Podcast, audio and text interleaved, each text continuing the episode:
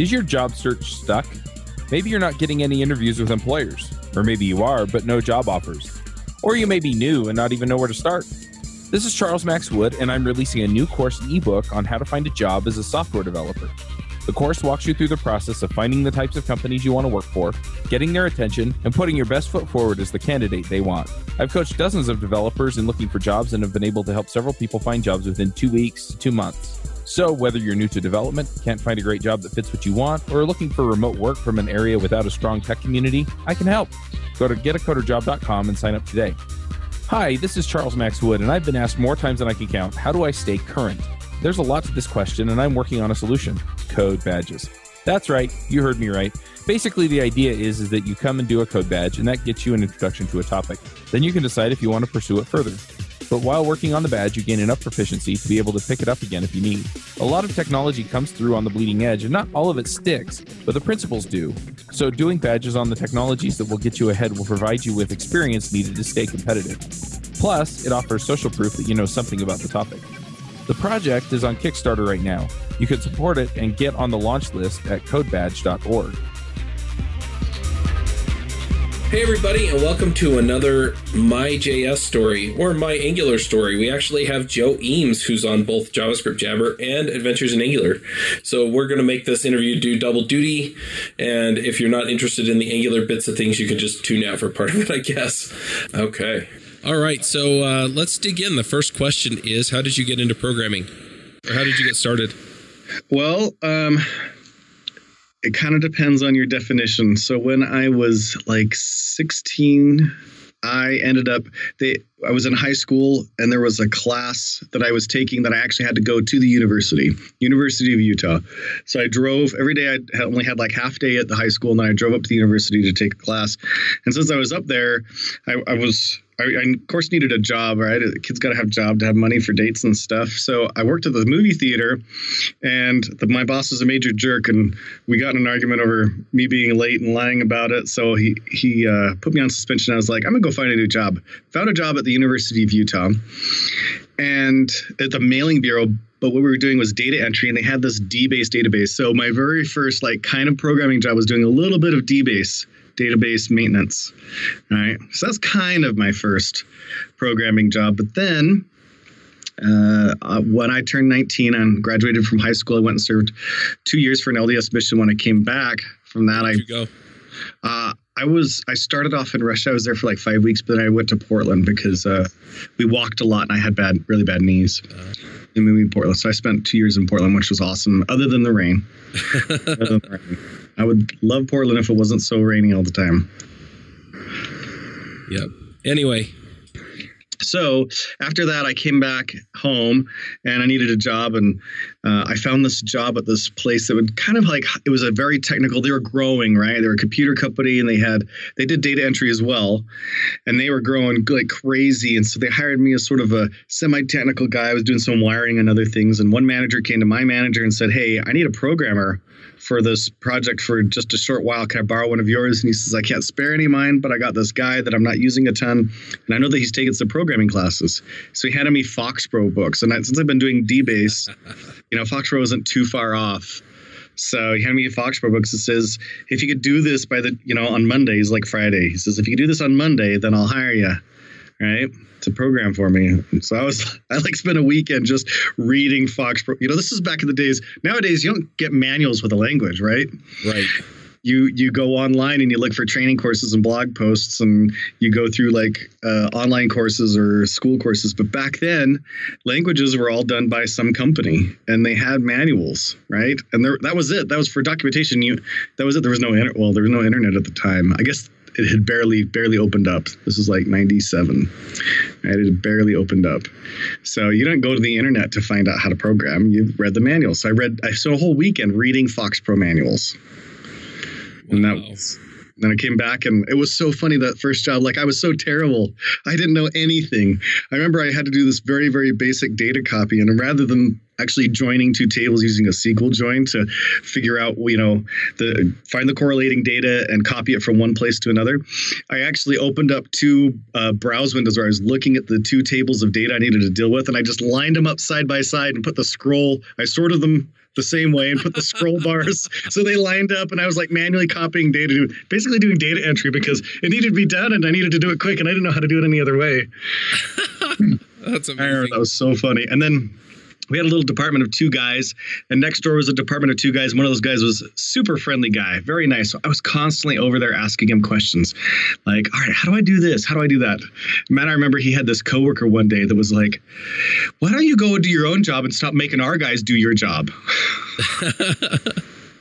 which I didn't I didn't take to very kindly. I, I don't know if that had much by itself much of an uh, effect on the fact that I love to do education, but I always it always rubbed me the wrong way that a guy would treat somebody else that way, you know. Uh-huh. so I only worked there for like three months and then found another job and more Fox Pro and eventually the internet got big and then uh, internet programming was kind of the thing. So then I kind of switched over to more internet based languages and left Fox Pro behind. Wasn't Fox Pro a Microsoft technology or Yes. Yes it was. So there's like this strange history with these D-based languages. They call them xBase languages. Fox Pro, Clipper and D-base all kind of shared things. Microsoft sort of bought some patents from a, another company and then developed Fox Pro kind of on their own and some of the technologies that it was a database it was, it was, a lot like what Access is today, right? It's the database and a language all integrated together. Right. And you could do visual forms and things like that, like you can in Access. So it was it was fun. It was interesting programming, but we, you were very intimate with the data. I kind of liked it.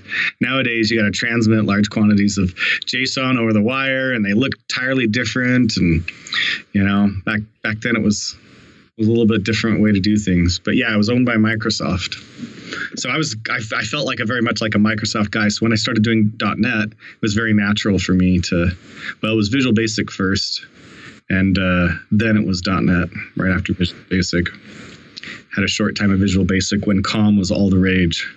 For anybody out there that's old enough to remember COM, COM was a big rage at the time.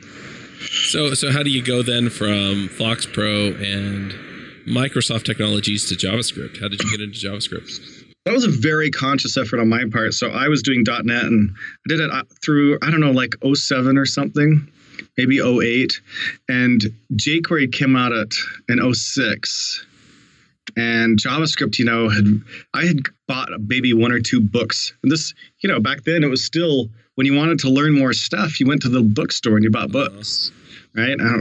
nowadays, if, if anybody who's been programming for less than, I don't know, like five years, you'd hear the, the idea of buying a book to learn programming and you think, what? What? That's a dinosaur tactic, right? Oh, I still have my JavaScript manual. Like, yeah. That's the comprehensive one with the rhino on the front. Oh, yeah. Yeah. Yep. Good stuff. So I bought a couple of JavaScript books to do just, you know, back back in the early part of the century, you'd only use JavaScript to do like validation, right? Uh-huh. And there was this awesome new emergent technology that looked so cool. Everybody was raving about called DHTML. Oh yeah. and you know, we'd heard about it, and some people in my office were like doing it, but I was all confused. Like, I don't know, get what this is. And I mean, I, I kind of got it, but I didn't ever really do much with it. And uh, I just sort of things were going along. I've been programming in .NET now for quite a few years, long enough that for some reason I guess maybe it was uh, getting that seven year itch. And I just said, you know, I want to do something different. And we were doing web technology stuff. We were building websites, which is really fun. But it's like thinking to myself, I want to get heavier into into JavaScript. So this is right around 09, maybe. And I just made this conscious decision. I said, you know what? I'm going to leave behind everything that I'm doing and I'm going to go heavy into JavaScript. I want to learn everything there is to know about JavaScript. Knockout had come out at the time. Um, I think Backbone was out at that time and kind of popular. jQuery certainly was. And so I just I, I looked for a new job and found a job where I was uh, basically doing just front end stuff. It turned out to be kind of a bust because it was CSS was mostly what they wanted me to do and it wasn't even like hard css it was like this really weird kind of css maintenance things. So i didn't really learn a lot of css I'm, I'm, definitely not a css expert but it was a very conscious choice. So i eventually found a job where it was just a front end javascript developer. And i learned enough javascript by that point that i felt very comfortable with it and was um, you know capable but it last the last couple of years i've spent more and more efforts to learn more and more javascript and play around with backbone and uh, knockout and learn those technologies and uh, so i just decided i want to be a javascript developer and i don't want to if i do any backend i want it to be a small amount of time and i was lucky to find a job that was all front end javascript it's funny though. I don't. I don't know if you're new to programming. I don't know if you understand, but uh, that was a weird thing about. Yeah. I mean, even five or six years ago, it was a weird thing to be a front end developer because honestly, JavaScript was kind of the arcane part of building websites, and you knew your back end technology, and then you would bolt in whatever jQuery pieces you needed. And some Yeah. people had like uh, jQuery plugins and jQuery UI and things like that. But yeah, Mm-hmm. it, it seems like a little bit of a risky move. Yeah, um, I mean, I knew. I just felt like I, I, I'd seen a couple of things. One, I was I was really into like engineering practices, so pair programming and testing and unit testing and test-driven development. I was way into that sort of stuff. In fact, the very first time that I was on JavaScript Jabber, around episode 20, was to talk about testing in JavaScript, and I just like I'd immerse myself into because one of the things I saw pretty quickly, being heavily into that sort of realm and wanting to get more and more into JavaScript, was like nobody was doing testing in JavaScript. Nobody's talking about it. Nobody's doing it, and I I think I had this like epiphany, and that was JavaScript is this unknown frontier where nothing's been done. Mm-hmm. But by that time, Gmail was out, and people were seeing the power of really good JavaScript interfaces. And I said to myself, you know, right now it's a lot cheaper to do development full stack, right? Make your do your server side rendered stuff the way the ASP.NET did it or Rails did it. I knew that it was cheaper then, but I felt like it was going to become more and more in demand to have heavy front end uh, clients. And you know, jQuery, of course, was like, hey, let's uh, we'll give you some tools to do some cool stuff. But Knockout and Backbone were more like, hey, here's the tools to write your your whole front end, and all you need to get for the back end is JSON. So I I, I think I was very um, uh, aware and almost prophetic and seeing this sort of stuff and saying, you know what, this is going to the front end is going to get really big and it's going to get very serious. And by 2010, there was you know a fair number of front end jobs um, around, but still, I was working with all these .NET guys. And when I quit my job, the job that was doing the CSS, and the reason I'd quit is because I wasn't doing enough JavaScript. And I said, I wanted, when I went, came here, what I thought I was going to do is not what I was doing. And I want a job where I was spending at least 70% of my time doing JavaScript. And my boss took me for this walk and he says, Do you even think that there's jobs out there like that? and I said, I'm pretty sure there are. And it didn't take me too long. I um, did a little contract for Pluralsight and built their first version of their H their video player in HTML5. Um, but I found this job over at uh, Domo doing full time front end JavaScript, nothing else. I didn't touch another language for, mm, well, years, really. I, bar- I rarely touch any other language nowadays. So it was just all JavaScript and all front end, and it was great. It was amazing. And I met some amazing people who knew so much and realized how deep the whole, the rabbit hole went, right? Met uh, Merrick Christensen, who knew JavaScript you know, so well and taught me tons and tons and tons of stuff. And in return, I taught him to pair program and, and test drive code. So it worked out pretty well. Kent Dodds, a lot of people will know who Kent C. Dodds is. Uh, I met him there and taught him to, uh, to test drive code as well. So we had a lot of fun. And, uh, yeah, I think I just knew that it would be an exciting place and, and, a, and an unknown frontier and a, and a, great place to come and uh, do new things. And there would be a lot of change and a lot of big advancements and a lot of opportunity to be involved in really fixing big problems, right? And I've definitely found that to be the case. Definitely Yeah, found that it's- case. It's interesting, you know, you talked about it as kind of this open frontier. And uh, my friend Brandon Hays gave a talk about the hype cycle for programming and programming languages and frameworks and stuff.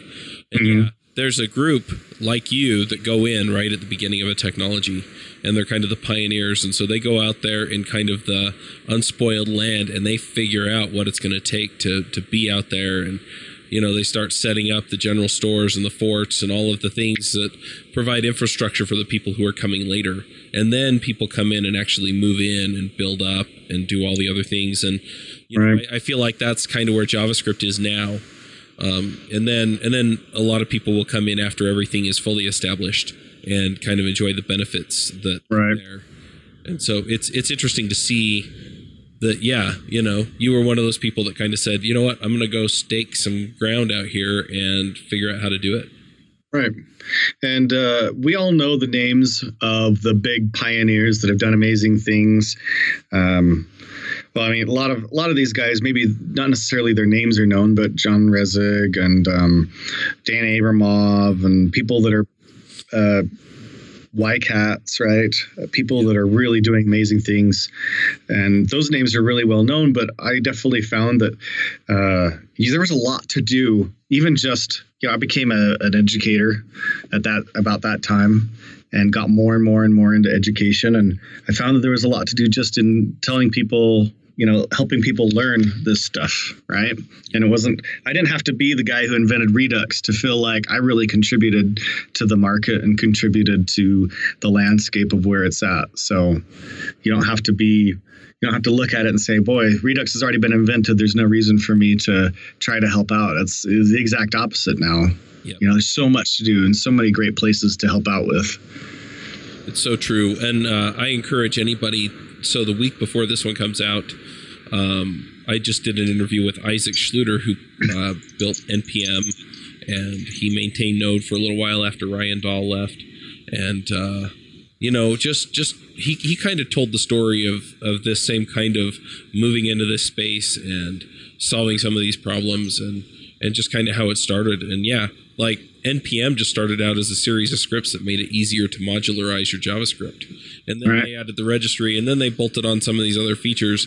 And it's kind of interesting that you know now it's this big established thing in the node and javascript communities. And you know it just started out as something simple because there really wasn't anything else there. Right. Right.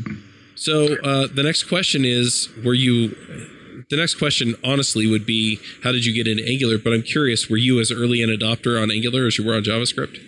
Darn close. I think I started using Angular pretty heavily around 2010, 2011. Right in there. It was it was so early. I'd never heard of Angular when I started using it because we were doing this. It was actually this HTML5 video player for Pluralsight, and they were uh, all testing, all pairing, 100% pair program, 100% test driven code type of place.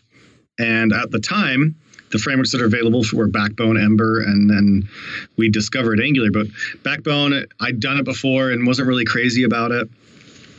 So we looked at Ember, but at the time, nobody knew how to do any testing with Ember. So we quickly abandoned that. But the guy I was working with, Jim Cooper, he had stumbled upon Angular and said, "Hey, there's this Angular tool and front end framework, and it says it supports unit testing, which it did. It was like you know built in from the ground from the right from the get go. So that was when we started using Angular, and we were both, you know, we both quickly fell in love with it. And said, "Wow, this is so great compared to what we'd had with Backbone and Knockout." Right? It was just such a huge step forward. What what was it about Angular that made you go, oh, we got to use this, as opposed to yeah, uh, Knockout or Backbone? Well, obviously the one criteria was that it was testable, but I think once we started playing around with it and we saw that, oh my gosh, you can just go into the HTML and put in a few little things. And Backbone kind of had that same concept. You'd go in and kind of write your bindings, but to hook it up was a lot worse. Where with Angular, the two way binding, you just throw something in HTML and then just have a piece of data in that controller, and boom, everything was hooked up and working together. That was like a big moment for me, playing around with that and going, oh my gosh, this is so easy, it's so quick. Nowadays, we take that sort of stuff for granted right? It's like ground zero. That's like baseline is can you do that? But uh, we at the time it was very novel to have these sort of bindings and not have to go through jump through a bunch of hoops like we did with Knockout to get them to work and have all the other pieces involved. Oh, services to encapsulate your logic, and it felt very structured for us. So we it was it was a huge deal. Yeah, it's kind of interesting because. Uh when we started Adventures in Angular, you know, you and Merrick pushed me. You, you must have asked me like three times before I finally said, "Okay, let's do this." Right. And, uh, you know, once I got into it and saw some of that, it was oh, because because I was very comfortable with the back end rendered, you know, DOM and things like that. But yeah, just right. just finding that power and going, hey, look, you know, I can I can push all the information I need into the front end, and then the front end just kind of does its thing, and it's it's mostly decoupled from the back end unless I need to store or update something. And it works pretty seamlessly and flawlessly and gives me a whole lot more power. Right. And to correct something that you said, it was Aaron Frost that we started Adventures in Angular with, not Merrick. Oh, okay. Want to get that name right. But yeah, it was, it was a, it was so not groundbreaking. I don't know. Did you feel the same way when you started getting into Angular? Yeah, I did. Um, I mean, things have been such that I didn't get as deep into Angular 1 as I wanted to. Um, and recently I decided I'm going to build a, a, single page app so that I can get more into Angular 2. But at this point, I don't see a lot of value going back to Angular 1 as opposed to just looking forward from Angular 2. So right. I, don't have that deep expertise, but um, I did use it on a few projects, not to the extent of actually like setting up a single page app Mm-hmm. But you know, I had some web web pages where it was like, you know what, um, I need when somebody submits a form for it to change, or you know, I I need some some other things on the page to be coordinated with it, and so I did use it for those kinds of things where I had you know controllers and directives working together in order to manipulate the page. But it was relatively simple stuff um, that just took advantage of the two way data binding and some eventing in Angular one. Right, right. Yeah, it was definitely a big deal. So the next question is, what have you done um, within the Angular and JavaScript communities? I think ngconf is the one that stands out to me, but are there other things that you want to talk about here? Maybe? Yeah, ngconf is probably the most, the highest profile thing that I've done, other than maybe these podcasts. Right, getting to be on JavaScript Jabber and Adventures in Angular have been really big things for me. Uh, I was very close to joining the Angular team but like many things, it was like being, you know, the runner up for Miss America is not Miss America. I was definitely the runner up for Miss America. Right? Always a bridesmaid, never a bride. so yeah. I interviewed twice with the Angular team and thought that I was going to be joining them and helping to build like, Angular itself. And instead, I went into Pluralsight um, and started doing that heavily, but definitely ngconf is the big thing. Now we got ng cruise, right? I already got a spinoff of ngconf, and who knows, maybe there'll be more. So getting in the conference scene has been pretty fun. Yeah, let's go through these kind of chronologically. So I think of the three or four things you've mentioned here, JavaScript Jabber is the earliest. Yep. Um, so yep. I'm curious because I don't know that we've ever really talked deeply about this, but what have you liked or not liked? What's your experience been being a member of the JavaScript Jabber panel? Uh, so far, I've liked everything other than being the only panelist that shows up. uh, yeah, that sucks when that happens. Right. I mean, we sometimes we have like these guests on that you're just like, oh my gosh, I get to meet and sit and talk with, you know, whoever Brendan Eich would probably be the top in my list mm-hmm. of the people that we've had on the show, right? Yep. The people that I would just oh my gosh can i i just love to shake your hand how, how much do i have to pay to get a signed autograph uh, of yours right a picture and right that's that's the kind of guy that that is and then we've had you know the range down to people that i had no idea who they were and were very nice right so that that part's been very awesome is just getting to meet lots of really cool people and hear about lots of really cool pro- products as well i've really liked that aspect of it and we've got a lot of great panelists we've gone through quite a few panelists in the uh, 200 and some odd episodes we've done Yep. So I've I've really enjoyed being part of JavaScript Jabber for sure. Something I don't want to give up. I really really liked it. Yeah, and that for me, it's a lot of the same. Um, you know, getting to meet and see people.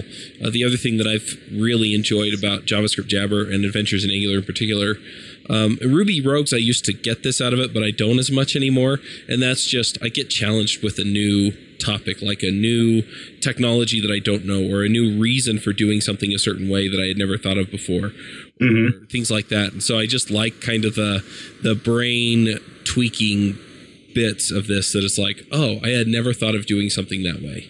Right. Right. Yeah, a lot of cool ideas, a lot of cool ways to do things. Yeah. Get exposed to a lot of cool stuff. Yeah, what about Adventures in Angular? Is it kind of the same or is there something different about that? Um you know, I think in Adventures in Angular what might be a little bit different for me is I feel like a lot of the audience might know who I am from other work that I've done, you know, just even from organizing ngconf. So on a JavaScript Jabber, I kind of feel like a nobody. In Adventures in Angular, I don't necessarily, I feel like a little bit of a somebody, right? So that might be one of the differences for me when dealing with the two podcasts. But other than that, the enjoyment is definitely the same. Right, getting to meet cool people and talk about cool stuff. Obviously, the topics are more focused. So rarely do we have a topic where I'm not relatively aware of what it is and what's going on. And uh, there's not tons of new content that comes my way with JavaScript Jabber. Like every other episode we do is potentially some new topic, and so oftentimes something I'm you rarely only barely even heard of, let alone have a good concept as to what it does. We certainly had plenty of episodes where I had no idea what something did and had the episode and thought, oh wow, that's really cool. I'll have to check that out, you know? Yep.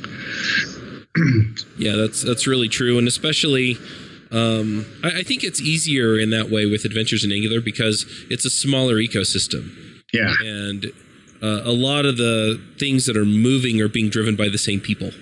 Yeah. And so if you're paying attention to the Angular team and you're paying attention to the Angular conferences and maybe a few other people who are blogging about stuff, you can kind of you can keep on top of it and you can say, "Oh, okay, th- that's that's where this is coming from." Right. Right. No, I I definitely agree. So it's easier to keep your thumb and uh, on the pulse of what's going on in Angular with with JavaScript as a whole, right? I mean, we could we could devote the whole podcast just to the back end of JavaScript. We could devote yep. the whole podcast, obviously, like we have to a subset, which is like Angular, right? To get good coverage of there's all the frameworks, there's all the techniques, all the tools. There's just so much ground to cover, and that's that's what's really enjoyable about JavaScript Jabber. Yep. So uh, the next question is, or, or, I guess you know we, we we're into that next question, but uh, ngconf. Hmm. So what's the story behind that? I know we talked about this on Adventures in Angular, but do you want to kind of recap that a little bit? You're talking about the birth of ngconf. Yeah. Yeah. Okay. So that job that I got at Domo doing front end, we'd hired on a couple of guys that were uh, big uh, time engineers at another, actually at the LDS church, and we'd hired them away from the LDS church. They were working for the LDS church, so we hired them. And those those two guys were Dave Geddes and Aaron Frost. And at the time, it was funny. At the time, we had a real pro- Domo had a real problem hiring, and the CEO Josh James, who's this uh, one of the big heroes of the Utah tech scene because he had a big company launched before, and now he's got Domo, which is just going crazy. That was Omniture, right? Yeah, Omniture. Yep. Just purchased by Adobe. Purchased by Adobe, yeah, for a lot of money. So he uh, he talked to I think it was a couple of engineers and said, "Look, we need to hire people. I guess we're having problems." And he just heard about it in some staff meetings. Says, "Set up lunches with me and your friends, your best friend, your friends that are the best developers you know." So um, I can't remember who it was that knew Dave and Aaron, but set up lunches and got Dave and Aaron to come in. And Josh James gave him the Josh James uh, sales pitch, and so they came on board and. I think that was what kind of brought Angular to Domo. We were a backbone shop before then, and they brought Angular in, and we switched over to Angular. And then at some point uh, along the way, we'd we'd already had uh, Kip. Um, Lawrence working. He'd been working for Domo for a, quite a long time, actually before Josh James even got involved and bought it up. But he'd been organizing a little conference here in Utah, the Utah JavaScript Conference, and so him and I believe Aaron had this idea to do an Angular conference because nobody was doing anything like that at the time. And I'd been helping out Kip a lot with the JavaScript conference, the Utah JS conference. Mm-hmm. And Dave was, you know, big into Angular as well. So they grabbed me and Dave and said, Hey, we're, we got this idea to start up a, a new conference. And I said, Great, but four guys is four is a bad number because there's no tiebreaker. Let's bring in a fifth guy that was the whole reason we brought in a fifth guy. So we brought in Merrick Christensen, and uh, then we said let's organize a conference. And Utah JS was this little small time thing, like 150 people, right? And it was run at a public library where you you paid two thousand dollars to have it for the day. And we decided, you know, this is Angular could be big. Let's do someplace big. And we looked at a lot of locations and finally settled on the Little America Hotel so we could have seven we could have up to 700 people and we were hoping for like 400 maybe even 500 but knew that it would go up to 7 would go up to 700 and all of a sudden they're saying okay great. Yeah if you want to do it you got this here's this contract for essentially a quarter million dollars. You got to sign right? And you're on the line for a quarter million dollars. Oh wow. Yeah, that's combined food and uh, hotel nights. And so here we are, four guys that have barely done anything in this space, signing a quarter million dollar contract. and uh, then the the funny story is that the we'd we'd announced our tickets and the price the, the pricing was almost like arbitrary. Like we threw a dart at a board and said well let's make the ticket $700 and the early birds will be $600 we never did an analysis to see if it was financially viable or not. So we did that and a few people on the internet of course complained that was too expensive naturally everybody on the internet you're gonna no matter what you do the internet will complain about it so a few people complained, and a couple of the organizers got really freaked out. The day that the tickets were going to go on sale, our early bird tickets, we we'd allocated I think 100 or 150 early bird tickets. The day they were going on sale, two of the organizers were convinced that this was a bad idea, that the ticket price was way too high. We needed lower ticket prices. We need to move away from the Little America, this amazing, beautiful, high end hotel, and instead go to the Utah State Fairgrounds. They had this essentially a big barn right? Yep. It wasn't an animal barn, but it was just this big structure building that uh, was so plain and l- low rent, but it was super cheap and would hold a lot of people.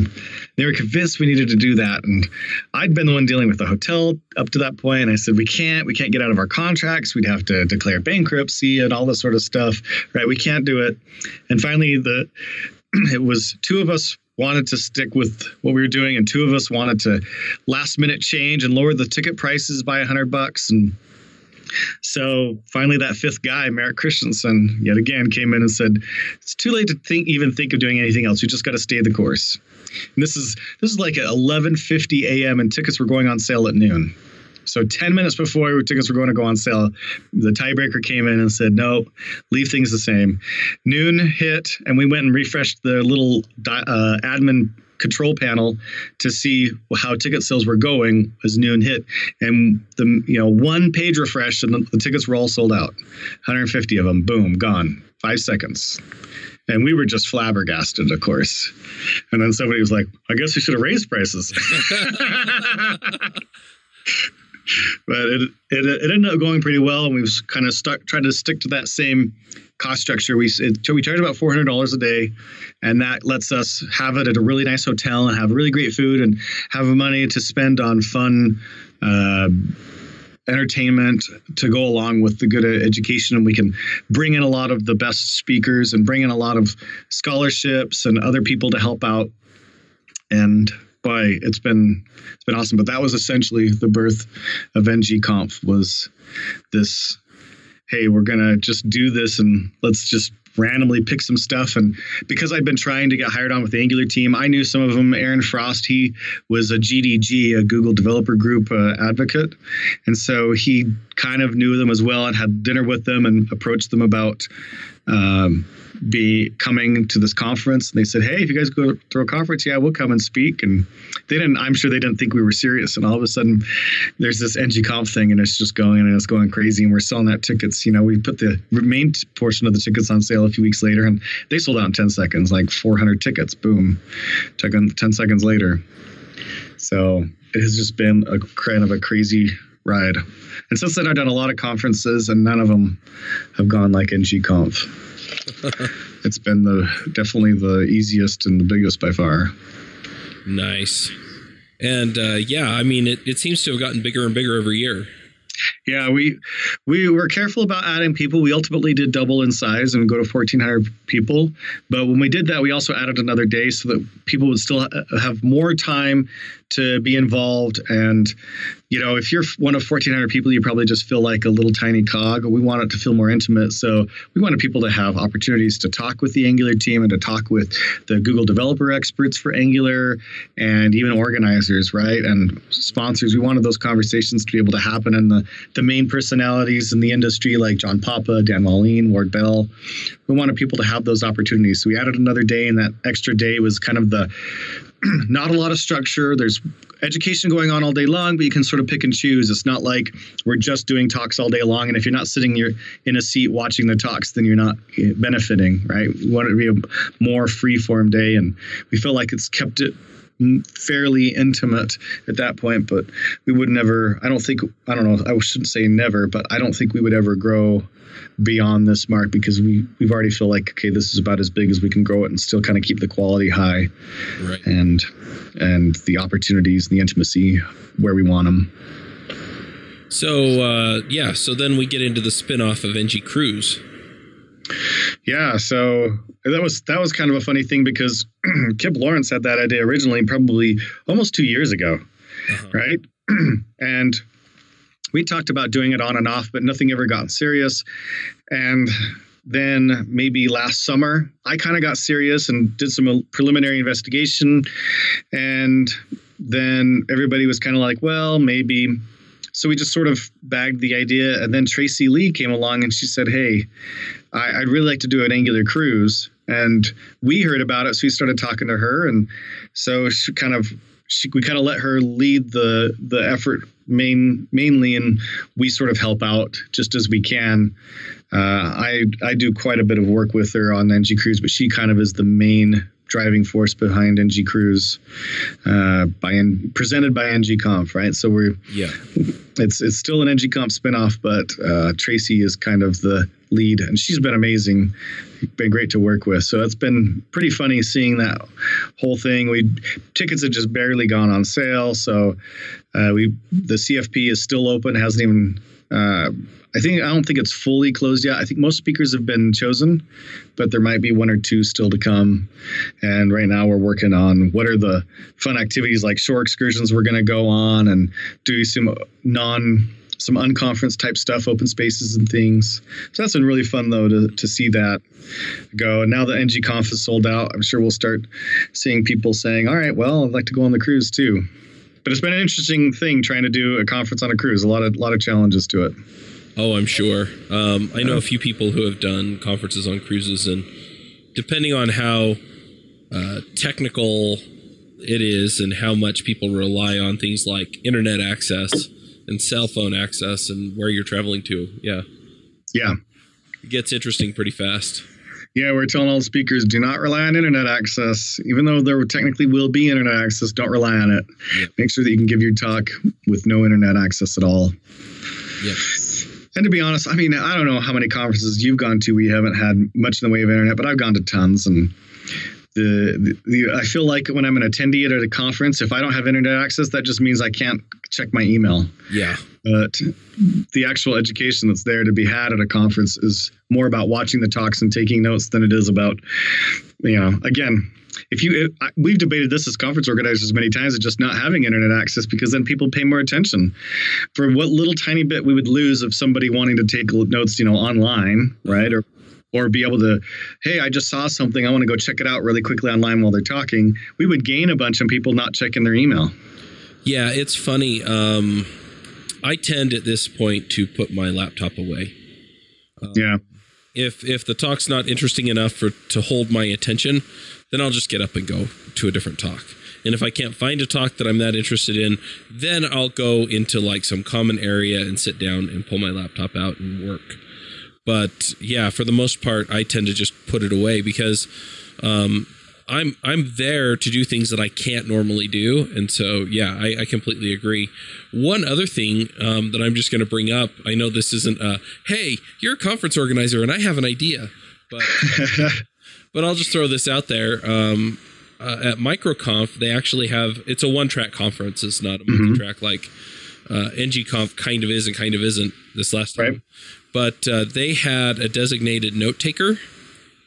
Oh, really? Sessions, yeah. And so um, I think the last two years has been Kai Davis. Um, but anyway, so he just gets a Google Doc and he takes notes for everybody during the talk. And then the organizers essentially get up and say, um, We have somebody who's going to take excellent notes for you. So mm. you don't have to put your laptops away and just soak up what we're giving you in the talks. Oh, that's awesome. I went to a conference, I think it was Empire JS in New York. And they had it where there was a designated area where you were allowed to have your laptops open. It was way in the back, oh, but the majority of the seats no laptops open. They were they'd get up at the beginning of every talk and just say, just a reminder, please put your laptops away if you're sitting in the main section. If you need to have your laptop open, go up to the top, the back, and and do that there. And I really like that. And but yeah, the the opportunity to, you know, not again, not every talk is going to be interesting, so you can always pull out your laptop and do some work at that time. I think the best conference ever is that conference, and yes, I know it sounds like I've been pointing at something, but literally the name is called that conference in Wisconsin at the uh, Kalahari Resort, which is a huge indoor water park. So, and there's a, an hour and a half in between, e- or each talk is spaced an hour and a half apart. So I think it's like an, the talk's an hour long, and then the break's half hour long. So if there's a time frame when you don't have a talk you want to go to, then you can go hit the water park. And then an hour and a half is plenty of time to change your swimsuit, go hit the water park, go on some rides, come back, dry off, be get your regular clothes back on, and be back in your seat for the next session. So I love that that conference and love going to it every year. Yep. I'll also just tell people that if there's a session that you you know you, you're not interested in, or they don't have a session that you're really keen on seeing, um, go to the back of the room, go out to where the exhibitors are, and see who's out there, um, and just get to meet people. Because again, Right. that's something that you can't do at home that you can do at the conference. Yes. Yeah. Anyway, um, let's go ahead and move into the last question, and that is, what are you working on now? Well, I'm just finishing up. I've like literally just submitted it to be published. My Angular 2 fundamentals course. I think I mentioned it already. It's nine hours and some odd, uh, almost 10 hours long, right? And covers Angular 2 really in in depth from a beginner standpoint. Really gives you a good ov- overview and coverage of Angular 2. You don't have to be an Angular 1 developer, have any Angular any Angular 1 experience to uh, be able to take the course. So that's probably my my big thing, and then I'll I'll work on some other Angular courses right after, as soon as right now I'm starting the Angular 2 migration course to migrate from Angular 1 to Angular 2. Of course, I, I call it Angular 2, but really the official name is just Angular. Mm-hmm. And because version 4 is going to be out here soon of Angular. So, anyway, migrating from Angular 1 to Angular, I guess, would be the name of that. But yeah, let's not talk about the naming fiasco and just just roll with it, right? But um, so Pluralsight courses are definitely the big thing that I've got going on right now. Ob- ob- Obviously, until April, that'll be NG, you know NGConf, and we got a lot of prep work uh, involved in that. And I may be I may be showing up at NG Vikings in Denmark in February. Ooh, cool. So that could be cool. Yep. Love Denmark and love the organizers of that conference. There are a lot of good people, so I'm working with them trying to see if I can make it out there. But yeah, Pluralsight courses, I think now that Angular 2's hit release, I, I spent a long time building that Angular 2 fundamentals course. And once that's out, I want to drop a few more Angular 2 courses out there, get some other good um, learning out there for people to benefit from. So those are my big projects right now. Awesome. So the last question is, do you have some picks for us? Yeah, uh, I want to pick Costa Vida. I just went to Costa Vida. It's a, I think it's a local Utah company. It's Mexican food. It's like Fresh Mex. It's a little bit like um, uh, oh, what's that Cafe burrito Rio. place? I don't, well, Cafe Rio, but they're only slightly bigger, right? Yeah. There's what's the other Chipotle? Fresh mix burrito? Chipotle. There you go. It's just like it's a lot like Chipotle, but I think it's better. So I want to pick Cafe Rio for good food. Cafe Rio or And- Costa Vida? Oh, sorry. Costa Vida. I do like Cafe Rio too, but I like Costa Vida just a little bit better. Their sweet pork quesadilla is to die for. The sweetest pork you've ever had. So if you're ever passing through Utah, I think there's probably a few in some neighboring states. Try to make some time and you know, even uh, there's a lot on the freeway. Stop in, have a little Costa Vida. So that'll be my pick for today. I always get the sweet pork salad. Oh yeah, Yep. And I Yeah. like that. Yeah, Yeah. I'm looking at their uh, location map. Uh, it looks like they have one in Chicago and one in Kansas City, oh wow, but most of them are in the West, California. There are a ton of them in Utah and Idaho. Um, but they have a couple in Washington, uh, a couple in Nevada, a handful in Arizona, one in New Mexico, and a bunch in Colorado. So, yeah, check them out. Oh, they have a few in Dallas too. Cool. Yeah, and definitely uh, my other. I should also pick NG Cruise. Right, it's going to be awesome. Much more intimate environment than NG Conf. So if you're looking to just hang out with just a couple of hundred other Angular developers and really get to have good quality time and uh, really make some awesome connections with the people whose names you know and who you follow on Twitter, then come to NG Cruise. It's going to be it's going to be great. Really really excited about that. Very cool. Well, um, I've got a pick or two myself. So um, when I talked to Isaac, I picked CES 2017. I'm going to be going down to Las Vegas uh, the first weekend in January for CES. Uh, mm. Looking at all the cool gadgets and stuff, and trying to figure out what you can code and what you can code it with. You know, because they all have developer development kits and uh, APIs that you can hit. Right. Um, but when I booked, when I when I decided to go down, I booked my stay using Airbnb. And the reason is is because is that as soon as CES uh, announces its dates, the cost on the hotel rooms goes up about four x.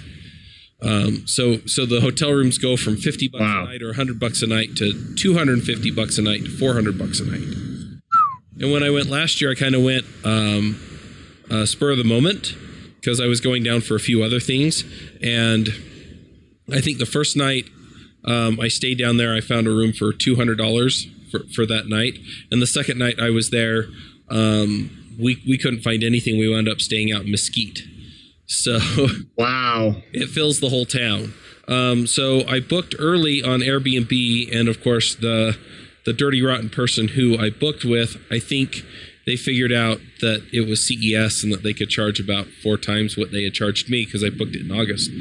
so I had to go book another stay, and uh, I still got a decent deal. It was hundred dollars a night, but um, yeah, I just I really like it for just the the ability to go down.